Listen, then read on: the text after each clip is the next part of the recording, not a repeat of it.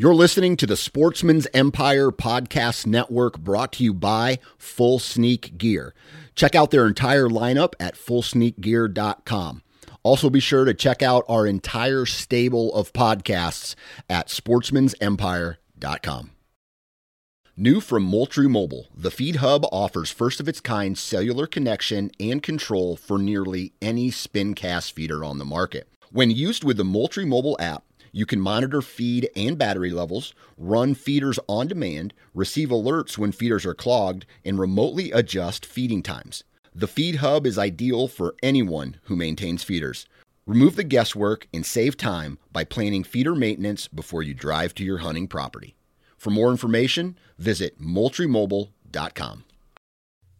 You're listening to the Sportsman's Nation Podcast Network brought to you by onX Hunt and onX Maps. Now, I got to have a, a little heart to heart with you here, real quick. I used Onyx Maps on my phone every single day during the hunting season. Whether I was out west during my elk hunt, South Dakota mule deer hunt, or my rut vacation in Iowa, I was on my phone using onX Maps every part of the day. Whether I was looking at terrain features uh, on the topographic and, and, satellite maps that they offer on their uh, uh, on their app, or if I was leaving a waypoint like a watering hole, or where I left my trail cameras or tree stands, or if I was marking a route from a campsite to a glassing position, or from my truck to a tree stand location. I used onX Maps every single day and I feel like it's an app that made my life a little bit easier. I don't know about you, but uh, there's been times in the past where I have been trying to find a tree stand based off of memory and not off of looking at a map. And uh, I I have gotten lost in the dark before. Had to wait till sunup and then and then you know find it that way.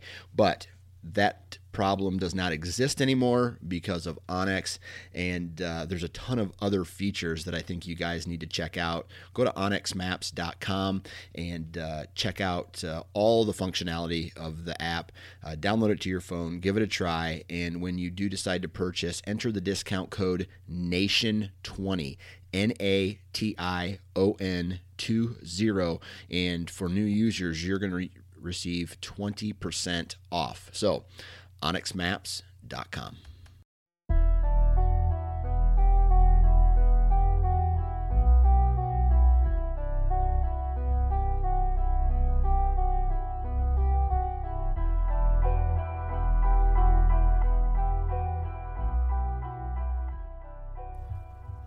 All right, everybody, here we go again. Welcome to the Nine Finger Chronicles podcast brought to you by Vortex Optics. Today's podcast is about work ethic, it's about mentors, and not necessarily in the in the world of hunting, but in life. And the reason I wanted to have a discussion like this today with uh, my sidekick Bob Polanic is because my grandmother recently just passed away, and I wanted to basically talk about this about the key players in my life, the people who have impacted my life, who have influenced me, people that I look up to, and my grandparents were one of them.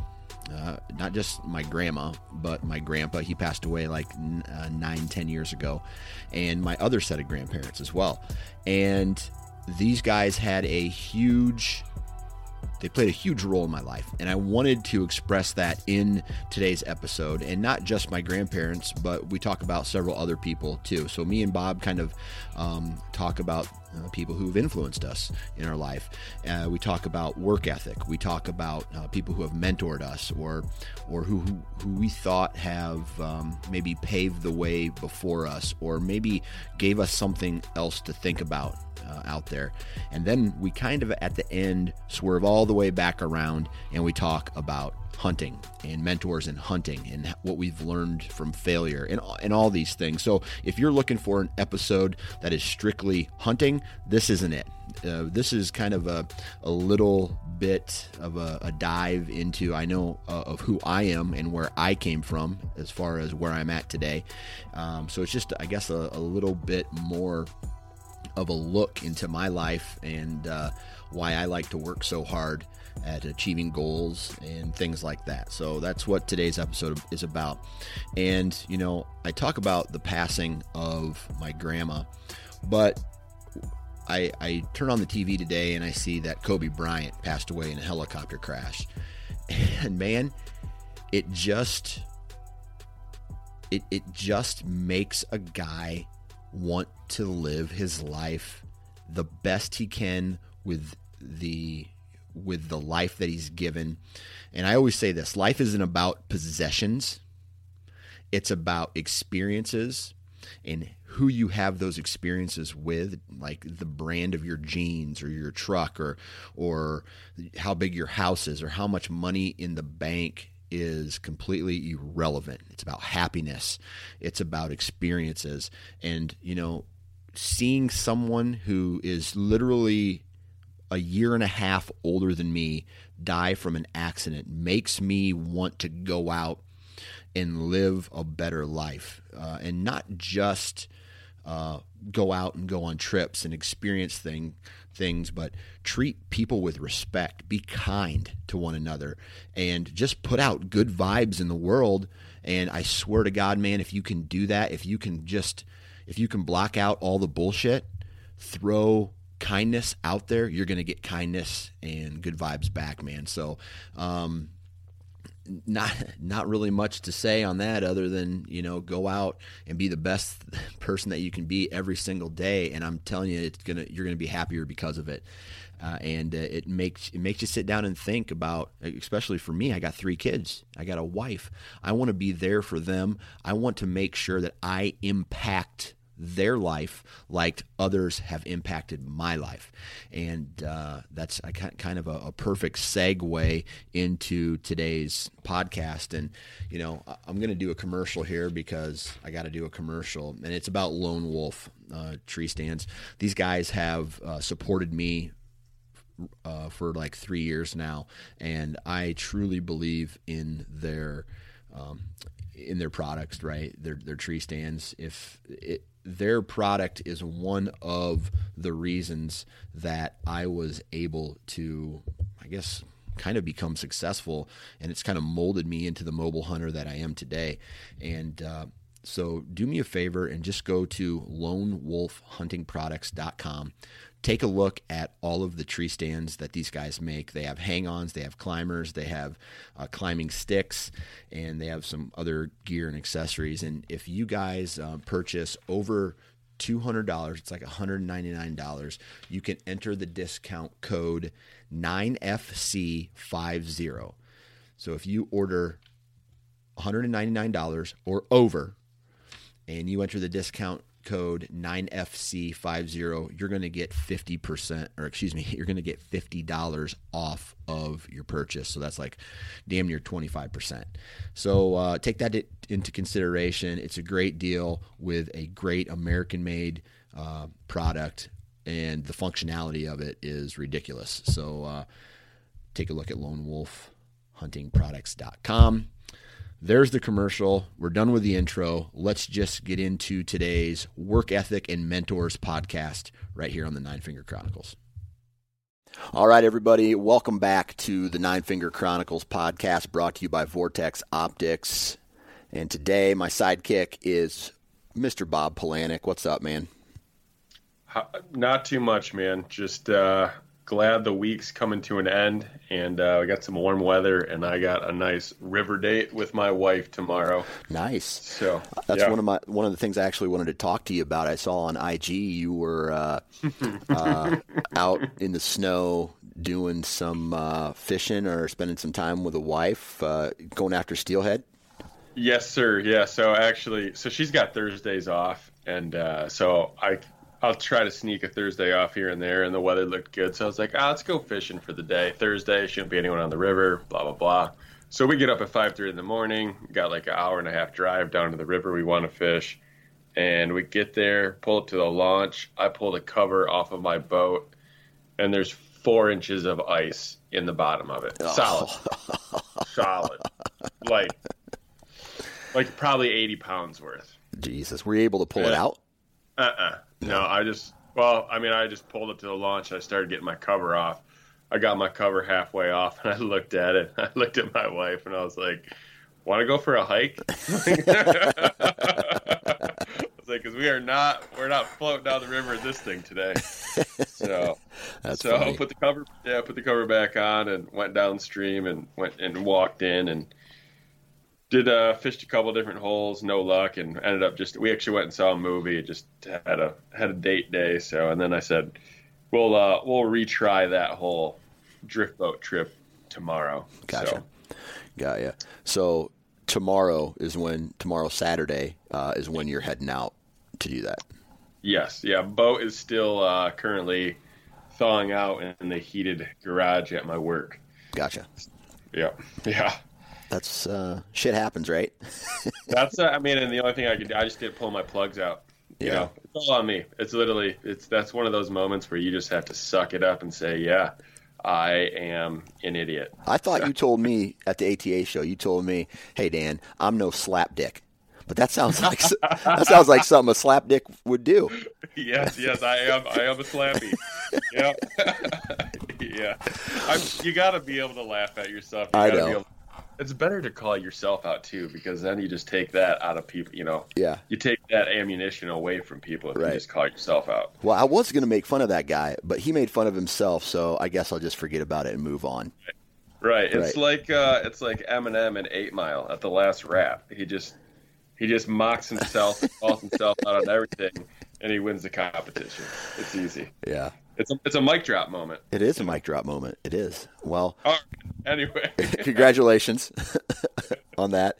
But uh, let's see here. I want to talk real quick about shed hunting, and the reason I want to bring this up is because I I want to get your opinion. I'm going to share my opinion on um, this time of year and shed hunting. Uh, there's a lot of people out there who love shed hunting. I am a huge shed hunting fan. But then there's a group of people that are like, "Oh man, you got to stay out of the woods and give the deer, uh, you know, give the deer an opportunity to calm down and, and don't put so much pressure on them this time of year and and all all of this." Um, a, are you a shed hunter? And B, do you think that shed hunting impacts like herd health to the point where if you keep pressuring these deer, these does are going to have miscarriages and the herd's going to die? Uh, I am a shed hunter. I'm not a very good shed hunter. I've only found a handful of sheds in my entire life. Um, I don't think. I think it'd probably be area specific if it puts uh, a lot of pressure on deer. I, where I'm at in northern Michigan, there's probably 12 to 16 inches of snow on the ground. Right. Um, so there's no point in going shed hunting right now. Yeah.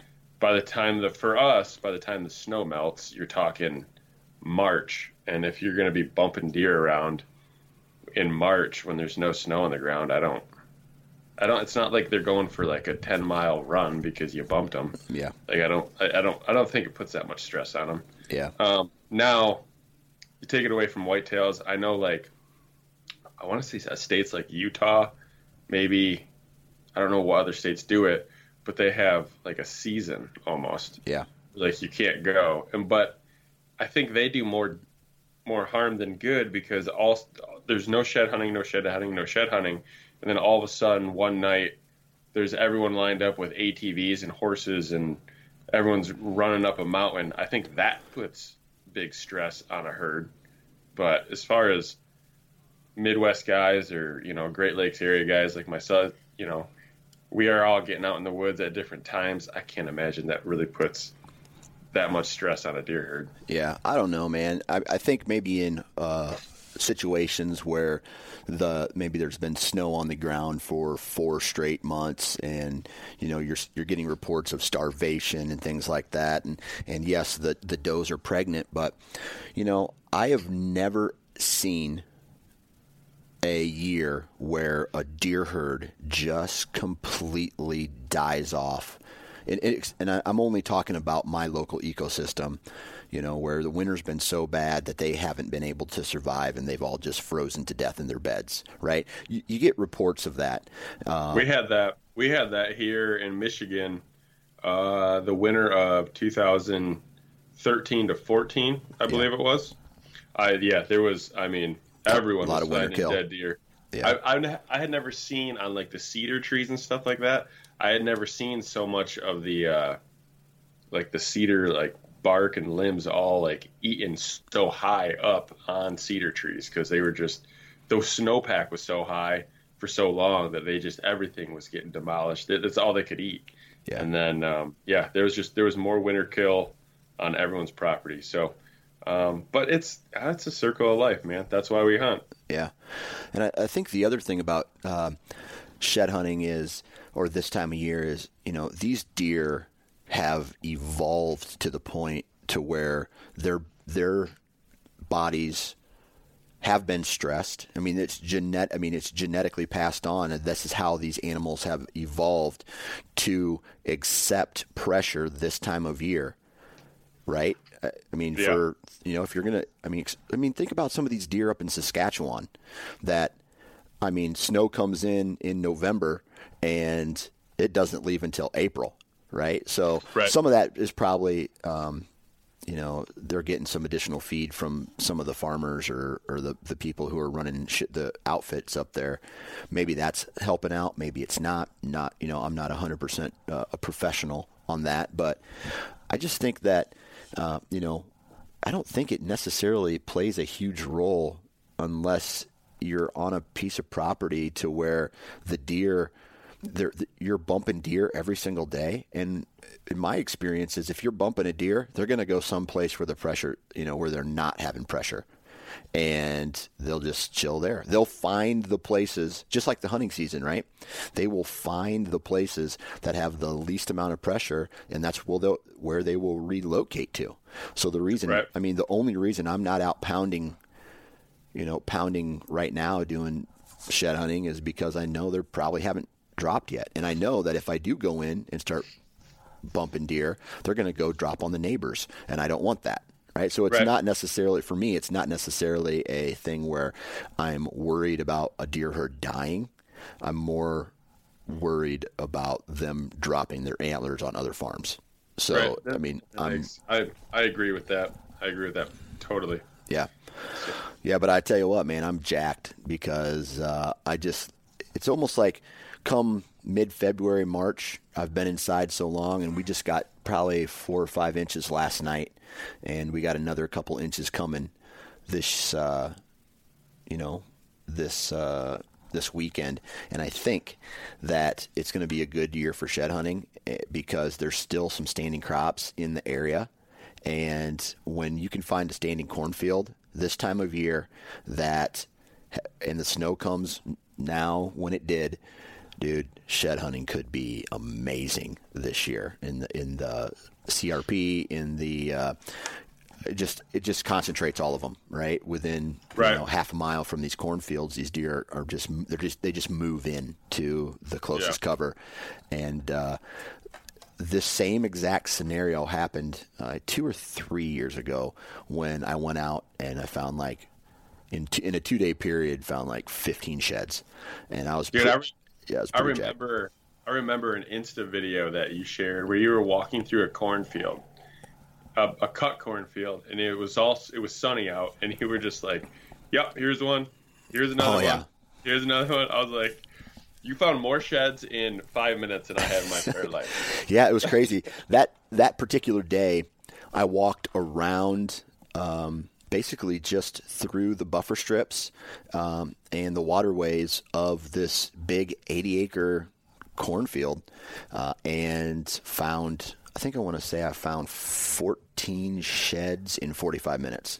It was Yeah. crazy, and that was uh, that would have been the biggest one was to the deer that I eventually killed in 2018. So uh, Nice. That's a win, dude. I lo- I just I don't know, and plus it just allows you to get out and stretch your legs. And if you're observant, you can you know do the scouting, the scouting part of it, and you know tie it all together. And uh, man, it's a win. It's a win. we're um we're planning on doing a shed hunt in a day in Nebraska and then a day in Iowa this year. Last year was going to be kind of like our first like big Midwest shed hunting trip, but then where we hunt, um, I've said this many times, but where we hunt's along the Missouri River and it flooded out in the spring. So we ended up the one of the farms we were worried it was going to be underwater, and then everyone else was dealing with you know washed out roads and stuff like that. So we didn't really feel like bothering farmers. You know, hey, can I go shed hunt your property when your county's in a state of emergency? yeah, yeah, that makes So- sense. yeah.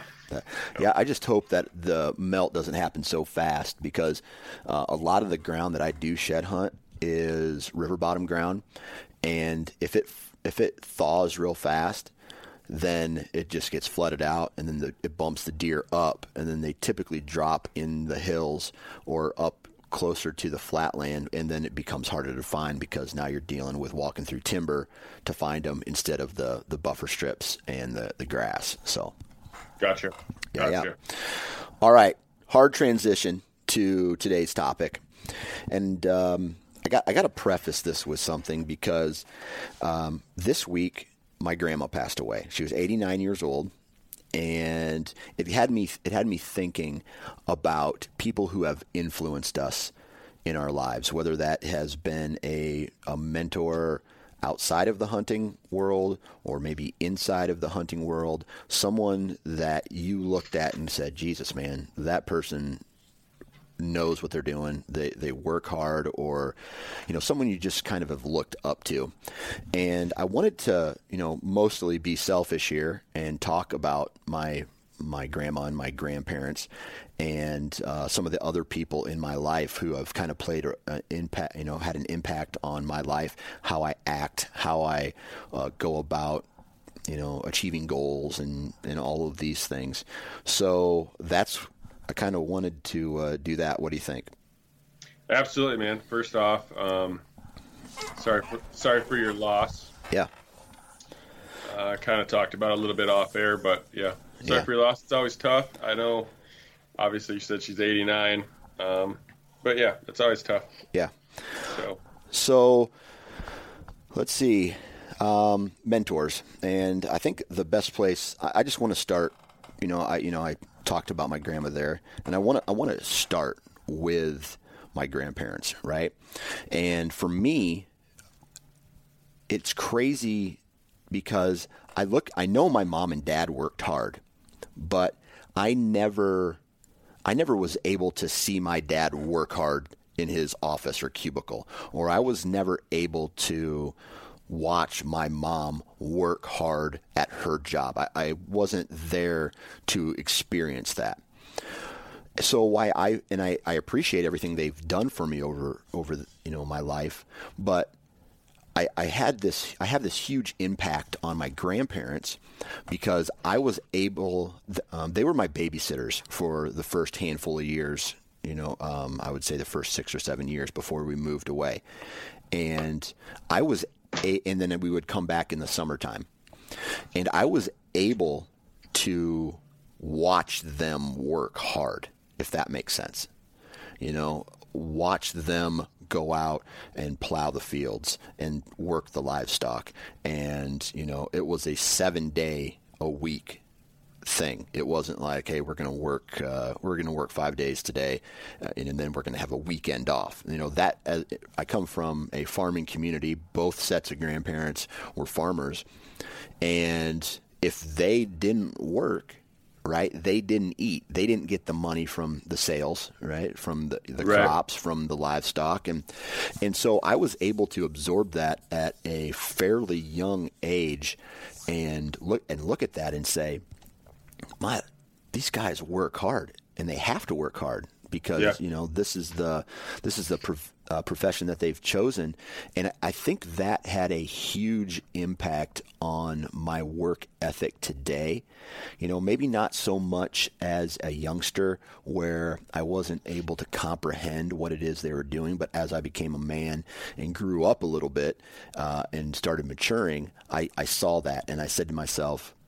if you want to achieve a goal, you have to you have to work like that. And I always use them as kind of a benchmark to, you know, say, hey man, if you want to achieve a goal or if you want to be successful, I have to work like grandma and grandpa did. Right. Um, and uh, I don't know. It's just uh, that you know, with with my grandma's passing, my grandpa passed away, uh, you know, I think like seven or eight years ago now, and uh, my grandma today, um, like I said, just watching that, watching that interaction and, and, like me being a part of that because like I said they were on a working farm and they were also my uh, they were also my babysitters. So my mom and dad would drop us off at the farm. They would go to work and then I was in the combine. I was in the tractor. I was going to the sale barn. I was you know you know helping load sheep or, or not sheep uh, hogs and and uh, cattle into the you know trailers and scooping manure and, and, and just watching all of that. And you know for me it was fun back then right? Right. And, and i got to i got to observe that. Do did you have anybody like that in your life? No. No? Um i mean my parents both worked hard but like you said it was not it wasn't anything that i could physically see. Yeah. Um, and it was another. I mean, and then it's another that you don't really appreciate it until, you, like you said, you go out in the world and you start working on your own, and yeah, you become a man and you realize what your parents actually did for you. Yeah. Um. No, that's great. That that's great. That I mean, for you to experience that at a young age definitely speaks to it. Can it, it transforms who you're going to be as you grow up. Right. And I mean, um, yeah, it's hardworking Americans are uh, a dying breed, probably. Yeah, i would I'd um, say that. I'd say that, dude. Yeah, I, I, don't. I don't. We don't need to go down that rabbit hole. Of, you know, the new generation coming up. But yeah, there's. I mean, there's something to be said for. It, it's there was a lot of hard work. Yeah, I think. Um, so for mentorship, as far as working hard, I started working some pretty hardcore construction when I was 19. Yeah. And um, that that changed my work ethic.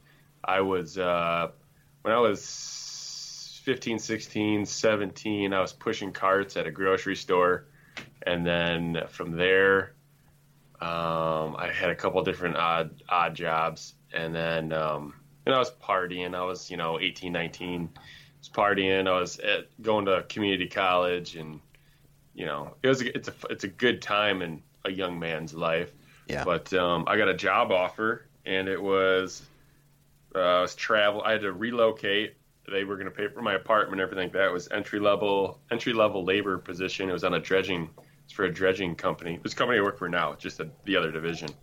And uh, I got there. I mean, I couldn't have been I was never scared of physical labor, but I had never done anything like that before. And after a couple weeks, I mean, you kind of you get you get in shape, you know, um, you get used to it. I was working 12 hour days, six days a week. You're away from home, so that's easy to do. If I was ever at home, I don't think I could ever work that many hours in a week. Yeah. I just would I would always feel like I was missing out on too much with friends and family. But when you're away, you're there to make money, blah blah blah. But yeah, that uh, and, and working around some rougher guys, that some no nonsense guys. I mean, after my first week, I asked one of like the the foreman. I said, "Is there anything I can do to like how am I doing? Is there anything you want me to improve on?" And he goes, "Yeah, you need to take less breaks." And I was like, "Dude, I'm wearing I'm wearing Tyvek. This is a contaminated dredging project. I'm wearing Tyvek, and we're working 12 hours a day, and it's the summer, and I like I'm drinking 15 to 20 bottles of water a day and hardly peeing. And I'm like, you know, you want me to take less breaks. Yeah. So that was like my first like gut check of like, you can do a lot more. So that's yeah. that's funny. Um, I can remember one summer, hot as balls out, right? And we just got done uh, baling hay, and we had, you know, it's it's like 85, 90 degrees outside, you know, typical hot, humid Iowa summer, and uh, were were in there, and uh, my my I think it was one of my uncles and my grandpa and myself were, you know, um, loading the the bales from the wagon into the barn. And I said to my grandpa, I go, "Hey, can I? I need a break." I was probably like late teens. I was probably in high school, and and he didn't even say anything, and my uncle didn't even say anything. They just laughed and kept working and I was like, that was kind of a shock to me, and I was like, "Oh Jesus!" Uh, that I felt like an idiot when I even asked for it at that point. And then I, you know, you just you just work until the job is done, and um, that's and that kind of got me in trouble uh, later on in my life as a manager. Yes, because yes. I went into every job especially in any management roles that I had, with that same expectations. Whether you're sitting at a computer and you're doing data entry, or you are, um, you know, you are breaking concrete. I would I would sit there and these guys were like, "Hey man, we're going to go to break." I'm like, "Break? What's a break? You know, you don't need break. You're a grown man, right? You can break is when you go home after work." Right? And that that kind of got me in trouble over the years because I, I mean I just I came from a real hardcore family when it come came to work. It's like if you didn't have a job, you're a bum. If you uh, if because there's jobs anywhere and there's always a, a position available where you know get a shovel and start digging a hole and yep. you can find a job doing that and so i saw that that hardcoreness in the farm in a farming environment and I thought that I could easily translate that into other environments and it did not work out right? So I can uh, I would just you know from my other uh, from my other my my bosses who had put me in these managerial roles like, dude, you have to chill out because mm. people hate your guts. And I'm just like, well, first off, I don't give a shit, and second of all, off, you know, I want to be as efficient as humanly possible. And they're like, they're like, yes, we understand that, but there are literally rules that say people have to have work right. breaks throughout the day. So you need to stop being an asshole. So I had yeah. to, I had to calm down a little bit um, at that point. But I I hear you there. There's definitely different personalities. Um, I came from. I'm. I'm gonna. I don't know how to say it without sounding bad, but like, my my parents were divorced when I was six, and the rest of my family, my especially on my dad's side, very tight family, very conservative. Um, all my aunts and uncles are still married. They all have got like four or five kids. Church every Sunday, that whole thing. And then you got my dad that knocked up my mom uh, had my brother. They got married. I had me. Got divorced. Blah blah blah. But like for the most part, like still kind of came from like very like privileged. Like went to I was I went to a Catholic school, uh, K through twelve.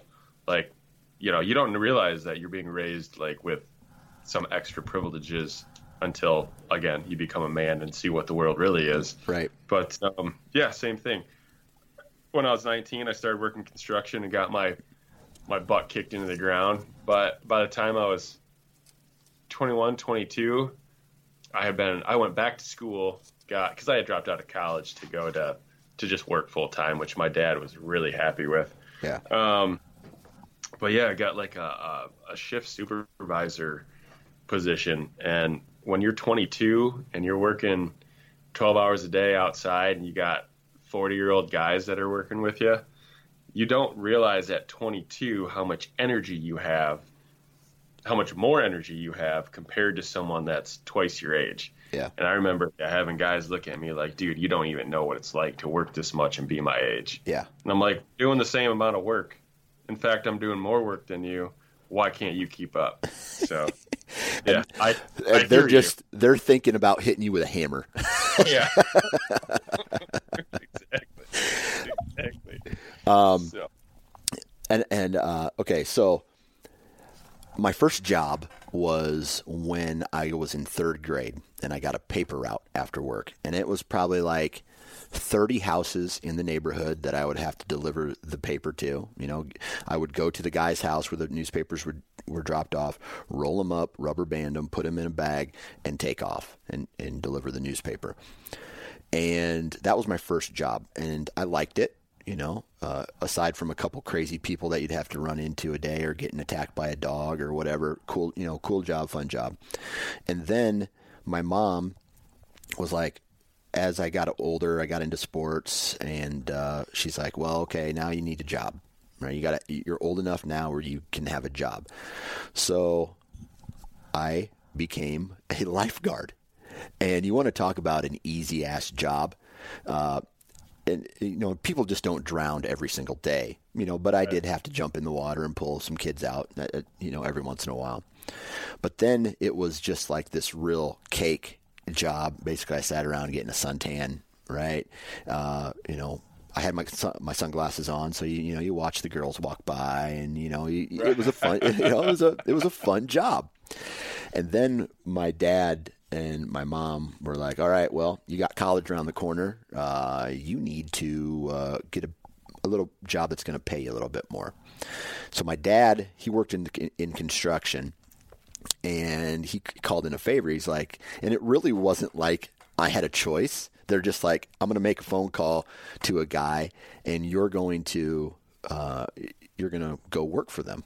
So I, I ended up getting in my first job, my first real physical labor job, you know, where I was going every single day during the summertime was and this is this is aside from like baling hay in in the hot heat right? I mean baling hay is hard for one day and then i would have to go back to you know go back to school or go back you know back home and i wasn't actually living on a farm. You know i was just visiting it working, and then leaving. This was one of those jobs where it's Monday through Friday, sometimes Saturdays. Uh, you, you get there at 7 and you leave at whatever. But my job was this construction company would break concrete out, they would bring it back to the uh, yard, and it was my job to break the rebar out of the uh, out of the concrete. And if it was still good enough, they could use it again. Or if it was damaged, so I had to sort it and, and put it away. And it, I they I had to do this in between two tin buildings with no wind. And here I am with uh, this very small jackhammer, a sledgehammer, and a pick. And that's what I did every single day for however many days. And just sweated my balls off. And that was the point where I'm just like, okay, I don't want to do this my entire life. So I got to figure out, like, I didn't want to go to college right out of the gate. My mom talked me into it. But that job that I had right there was one of those jobs where it's just like, oh shit, this is reality. I don't want to do this. So maybe I should go to college. Um, yeah and you know my views on college have kind of changed over the over the years, but uh, I think my mom and dad knew that that I didn't want to go to college, and uh, I couldn't join. I wanted to join the Marines, but I couldn't because I had at the time, uh, for some reason, they weren't taking guys uh, that had metal in, I had metal in my knees from a knee surgery from a, a, football injury in high school. So the guy's like, "Well, you we can't take we're not going to take you because you got this, but you know you can go do the National Guard or the Army." And I was just like, "Ah, I'll go to college." And uh, so my mom talked me into going to college, and then she talked me into going two more years because I graduated from a two-year school, and then I was like, and she's, I go, I want to quit. I'll just get a job. And she's like, No, why don't you just give another four years a try? Which which I did, and I ended up graduating. But in that course of that four years, it's just like, uh, how did I even graduate? like, oh yeah, how did I even graduate from from college? I was such a dipshit, and all I cared about was putting as much booze in my system as humanly possible, and uh, you know, not being a very productive. And that actually kind of followed me up until I was about 30 years old, roughly early 30s, and like my, I feel like I wasted my 20s. But every once in a while, I would have these moments where I would run into someone that had some kind of an impact on my life. Um, and I kind of want to get, I feel like I'm rambling there, but I kind of want to get back into the, the whole mentors thing. Did you have a, any mentors, like any teachers or any people in the workspace that really uh, either inspired you or maybe changed a direction in you where it's like, hey, man, that's great that you think that way, but here's reality? Yeah. The, the boss I had when I first started working for this company back in 2007, he was he was a young guy. Um, you know, I was 19. I think he was 23, and he looked, gosh, he looked 35 or 40.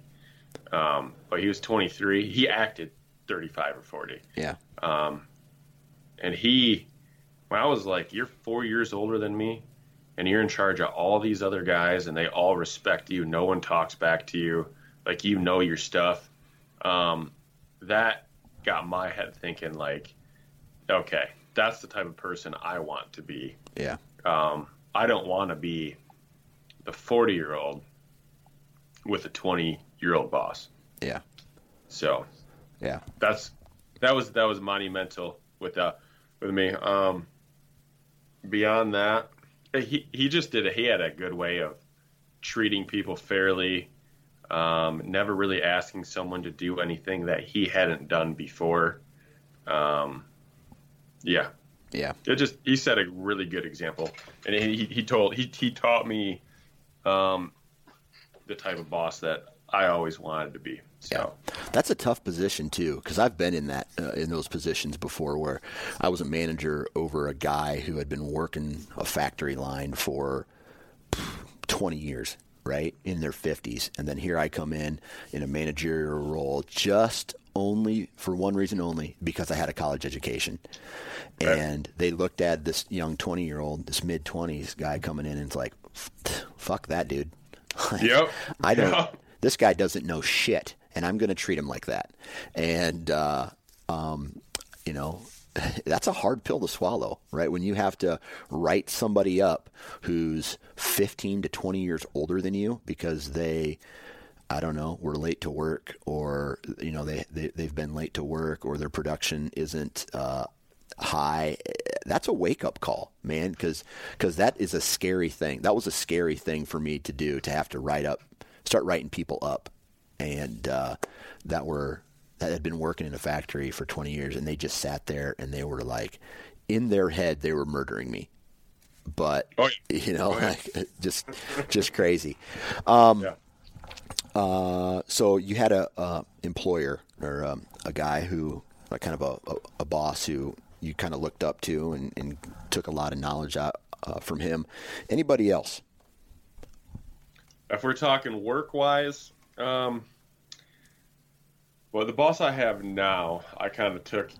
He was a project manager, and then he became a regional manager, and I took his spot. He um, he was a pretty good boss. He has some things about him um, that I didn't always see eye to eye with. Um, I, he's left-handed, so I'd always tell him it's just his left-handed coming out.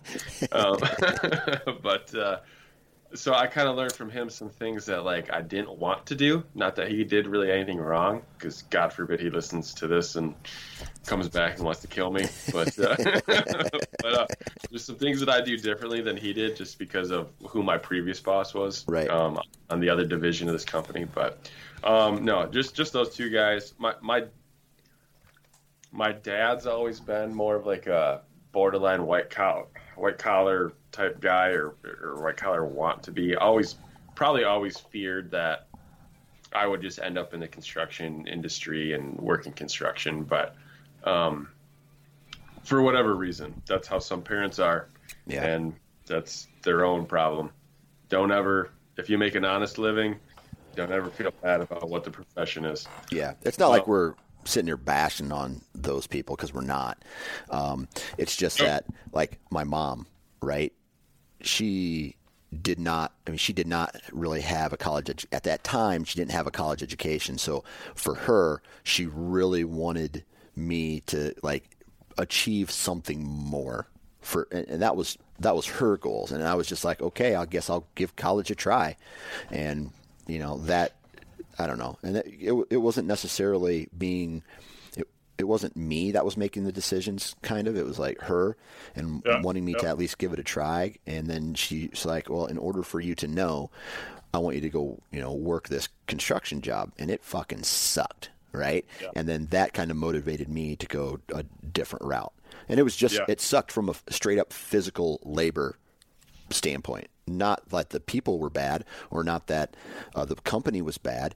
It's just that, you know, there's that old saying that says the world needs ditch diggers too, right? Oh, yeah. And, uh, uh, You know, it's just different. There's different jobs all over the place. I, I will say that I've had I've had one more person in my life that. Well, two. I had a college professor. I forget his name, but he did a really good job of relating what we were doing in the classroom to it being important in the real world. So he always used a lot of real world examples and uh, you know, real basically real world examples that you know because sometimes college professors they just sit there, they give you the rhetoric and then that's it. I mean, yep. just uh, boring yep. ass stuff, and that's why I lost interest in college. But every time I went to this dude's class, and it was a marketing class, and he would read he would relate everything that we were doing in class to, hey, if you get a job in, in this, this is how it, you know, this is how it works. And all, and even though some of those, um, some of that stuff is irrelevant today, just with technology, it was still awesome to be able to get some principles to, that have literally lasted me 20 years now since you know since I've had that uh, sat, had his class or you know 15 years or whatever. And then the other one was an actual high school teacher. Uh, she's an, she she ended up passing away a while back um, from cancer, but it was my senior year in high school. I thought I was untouchable. I thought I was a cool kid. You know, I thought I was just this like guy who was going to be on top his entire life, right?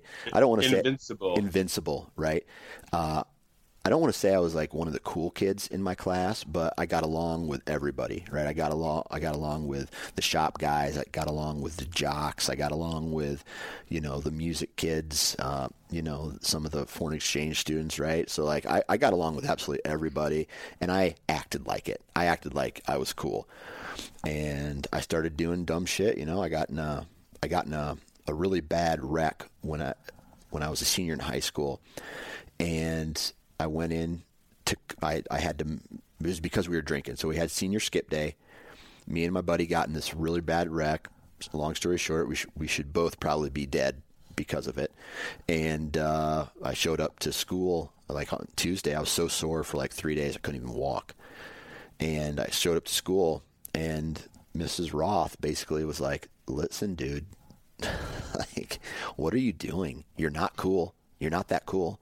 You're not, you know, like she she did something that I really respected and that was break me down and basically just tell me that dude, you're you're you're not as cool as you think you are, man. I mean, what are you doing?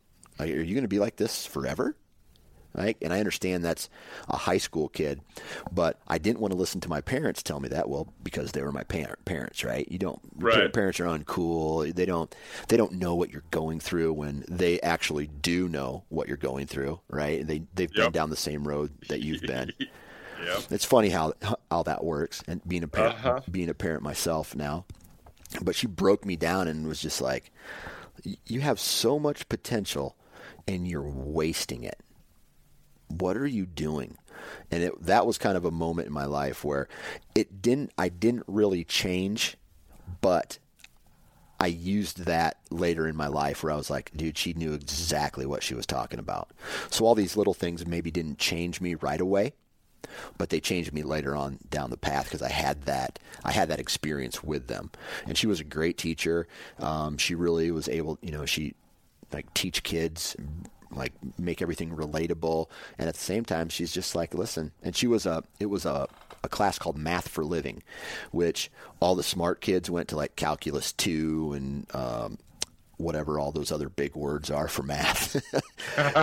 Trigonometry. Trigonometry right?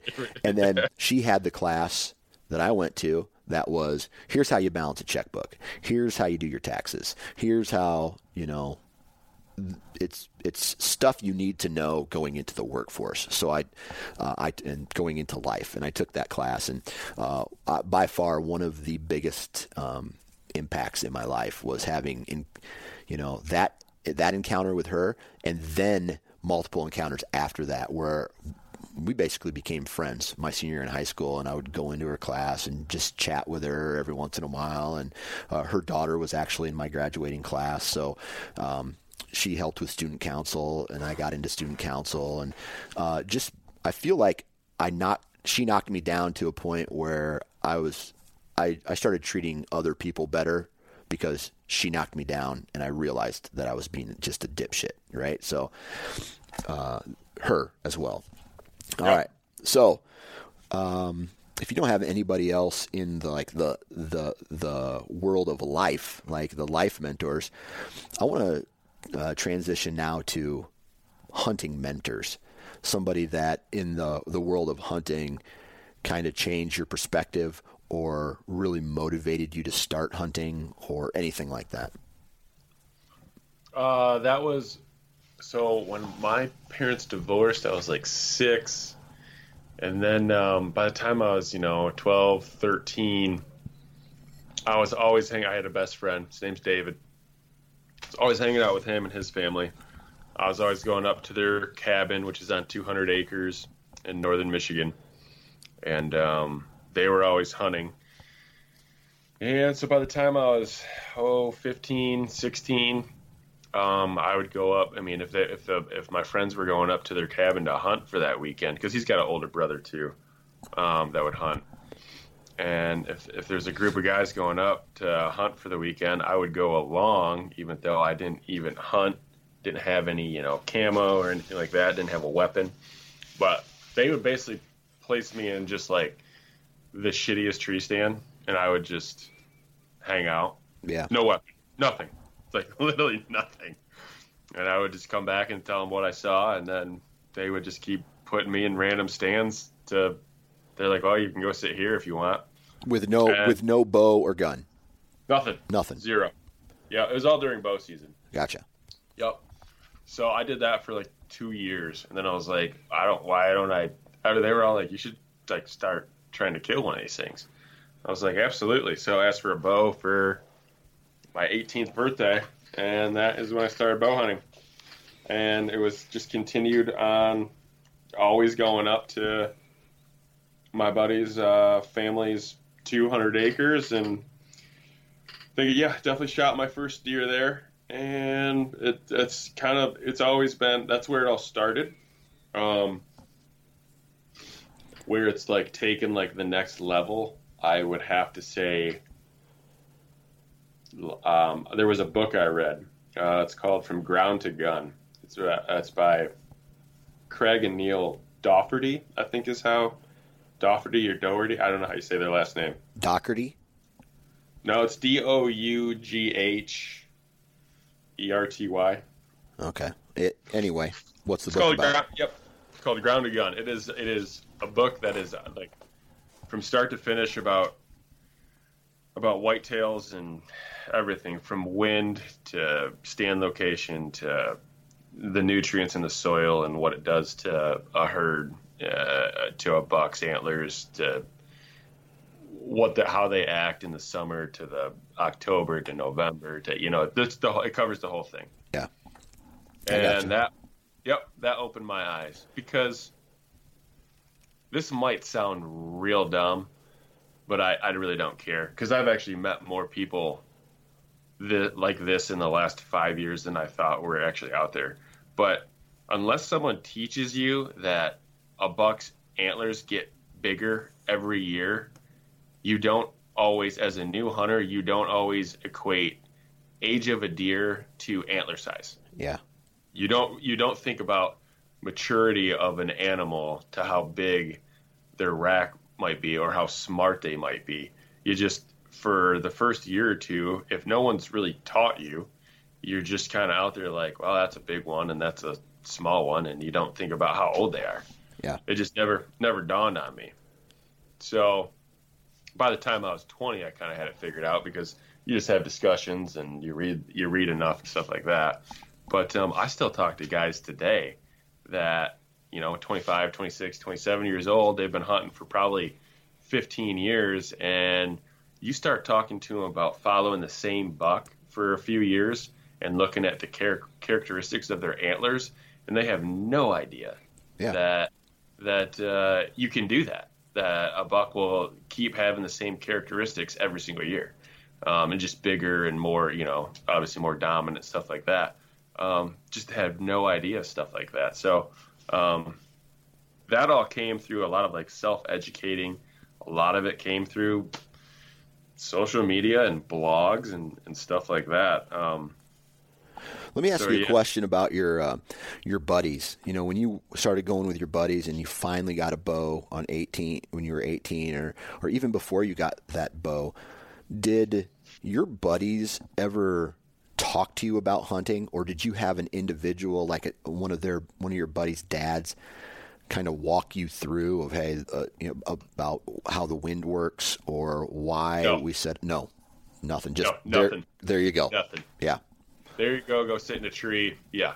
I had one buddy that helped me with. Um, it's actually my buddy that I always go to Iowa and Nebraska with. He helped me like dial in my bow and get better at shooting. And he was like help with form. And he was like, "This is what you want to look for. This is like, these are the steps to go through.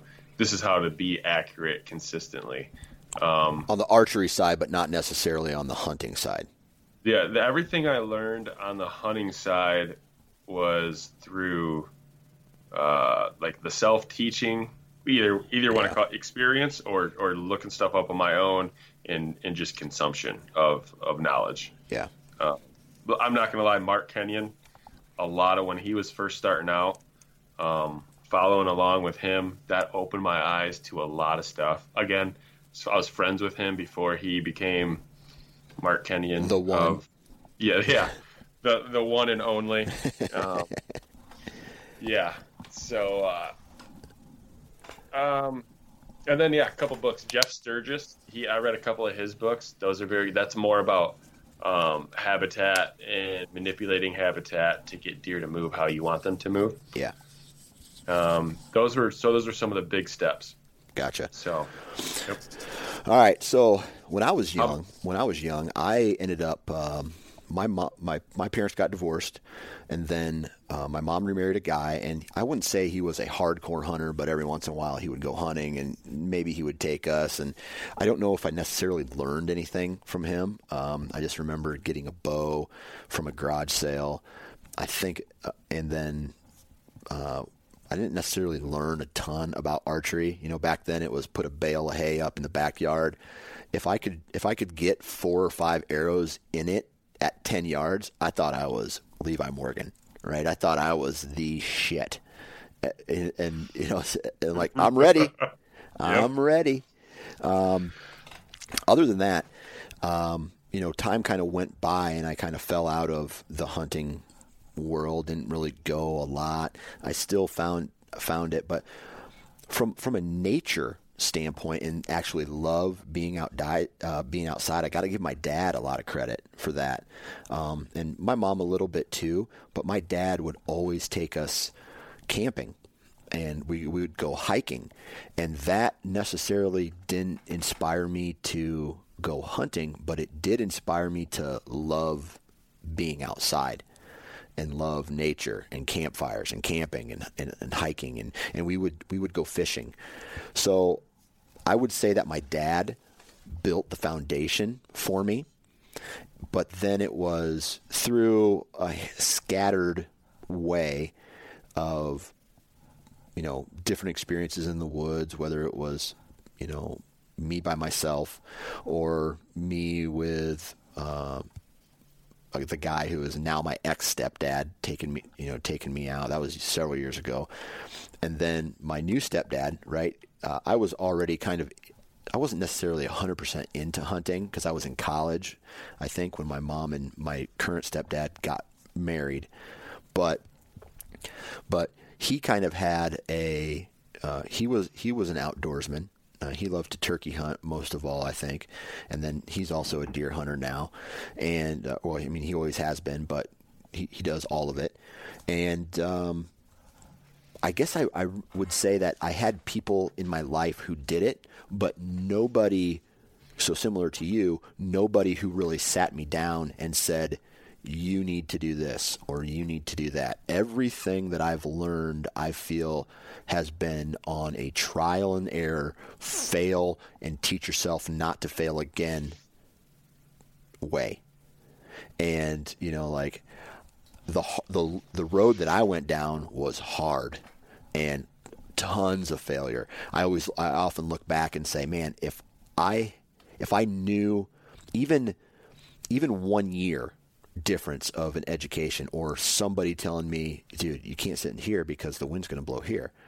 I always, you know, I don't know about you, but you, you, you look at your wall and then you look at um, past blown opportunities where a buck comes downwind you and busts you, or you draw back and something makes a noise, or your tree stand clinks, or I don't, you know, all of those things that or I should have been 10 yards deeper and I would have had a shot. I don't know about you, but I always look at my wall and I imagine it with all the deer on it that I, I blew the opportunities at. And I'm like, man, that'd be a really good wall. Yeah. Um, yes and no. Yeah. with two two things. One, I'll back up and I'll say my my dad as well. I de- I definitely have to like throw him a little credit because he always took us camping. Uh, same thing. Always went camping. He took us out west. He took us down south. He had a motorhome. He always made me and my brother sleep in a tent outside. Probably so him and my stepmom didn't have to deal with us inside. Um, but yeah, it's uh, so yeah, campfires and all that stuff. Yeah, I think he always, especially being in Michigan, he always had a boat. You know, always out on the water. Um, so yeah, that definitely helped with the transition of, you know, just wanting to be outside. Friends going up to a cabin to be outside definitely wanted me to. It made me want to join them Yeah. instead of hang out with the other group of friends that are going to sit inside and play video games all day. Yeah. You know what I mean? Yeah. So absolutely. um, beyond that, as far as um, God, what was this, what, what were you just saying?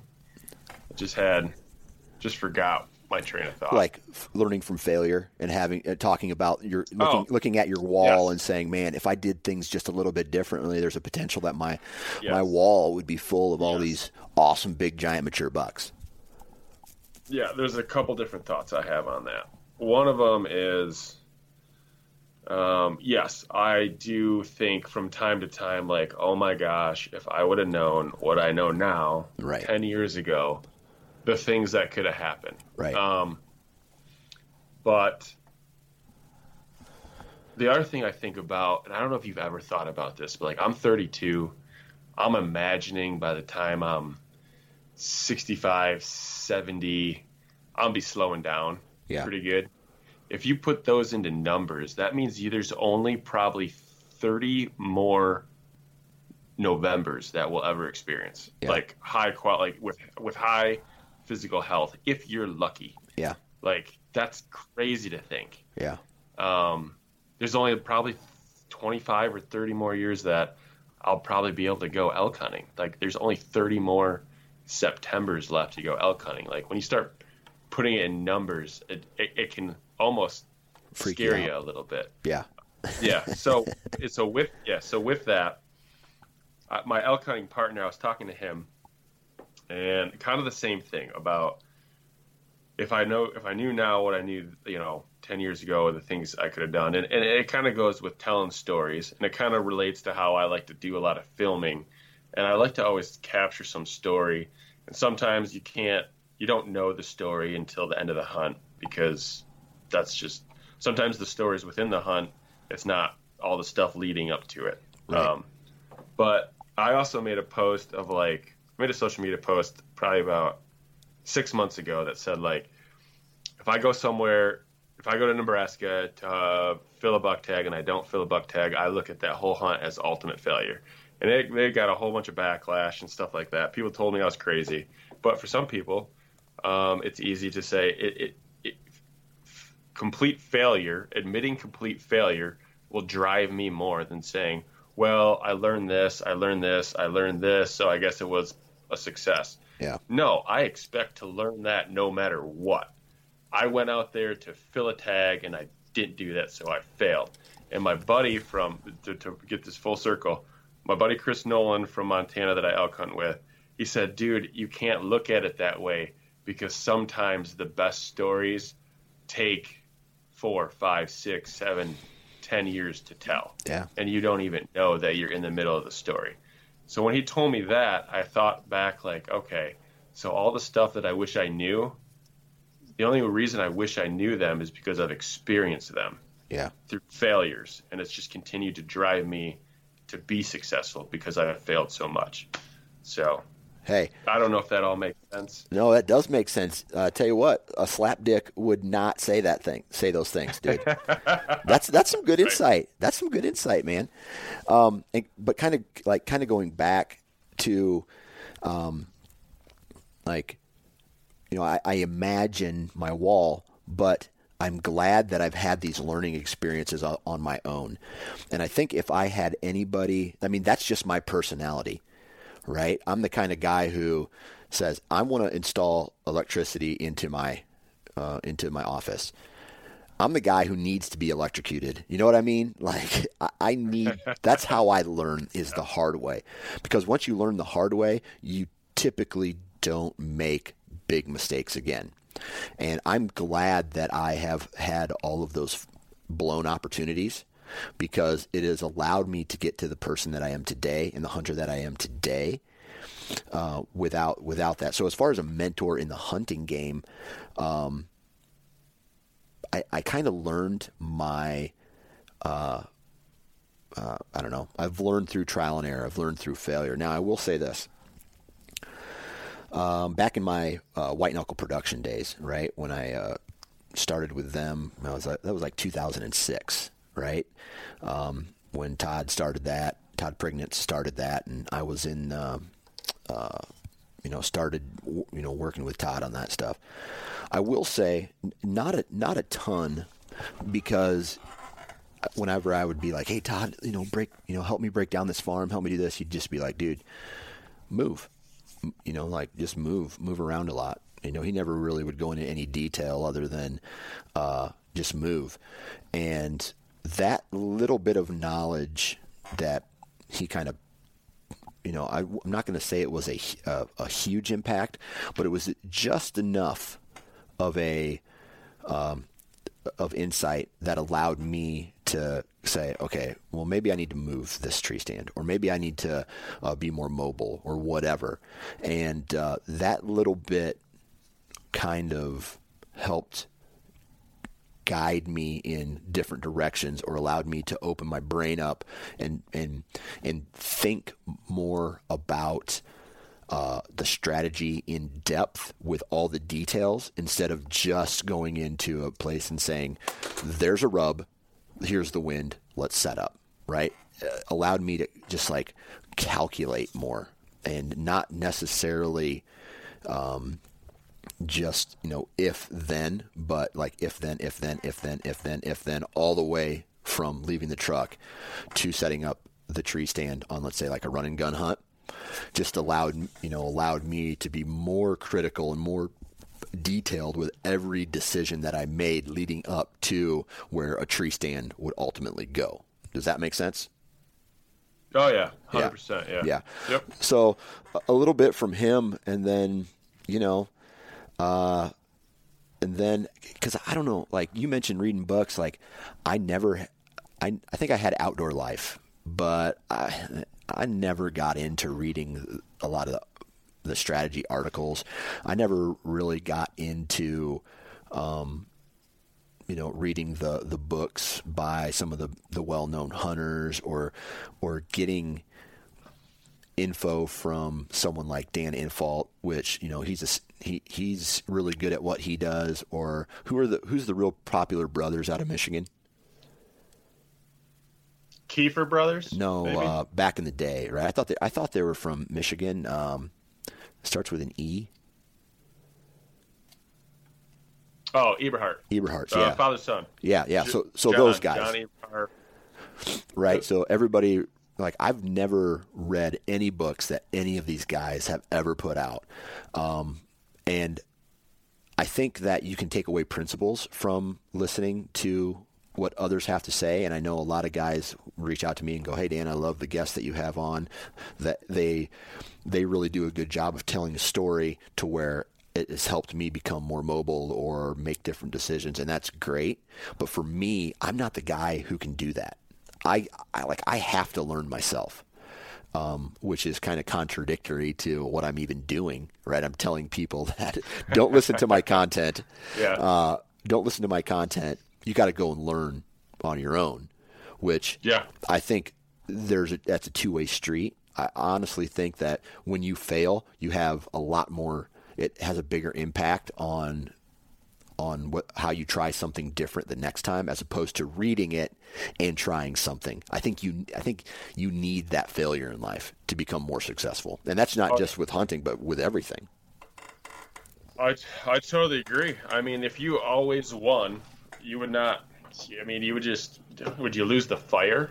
I don't. I mean, I talk about. I've talked about Tom Brady a few times in my life, and like, I don't understand where his motivation keeps coming from. Yeah, Like, what? He's won six Super Bowls. He's been to nine of them. But is it because he's lost some? I mean, what makes what gives someone like that like so much competitiveness where they want to just keep on going? yeah. But I, I mean, I think some people are born football. With a competitive like they're I'm not competing against Bob Polanic. I'm competing against myself every time. And I think that's when when you start Right. competing against yourself, that is when you like a person really shines. Yeah. You know what I mean? Yep. Totally agree. So, Yep. well, man, um anything else you want to say as far as mentors are concerned? No, not really. I think um, on the flip side, there's and we've kind of talked about this in the past, but um, we need to, we need to not be scared to mentor others. That's a fact. And that's know, to- that's actually how I was going to end here. to be a teacher. I know I've gotten a couple friends into hunting, and um, recently through like the QDMA, learned that if you want someone to start, not that you want, if someone's going to hunt on their own, to go from not hunting to hunting on their own, it's a three-year mentorship that you probably need to dedicate some time with them for three years. Yeah. Um, and, and I, I could see that. I've got a friend that I got him out in, I got him into hunting and out once and he shot a doe and he hasn't been hunting since. I've got another friend that he has been hunting for two years. He's never shot anything.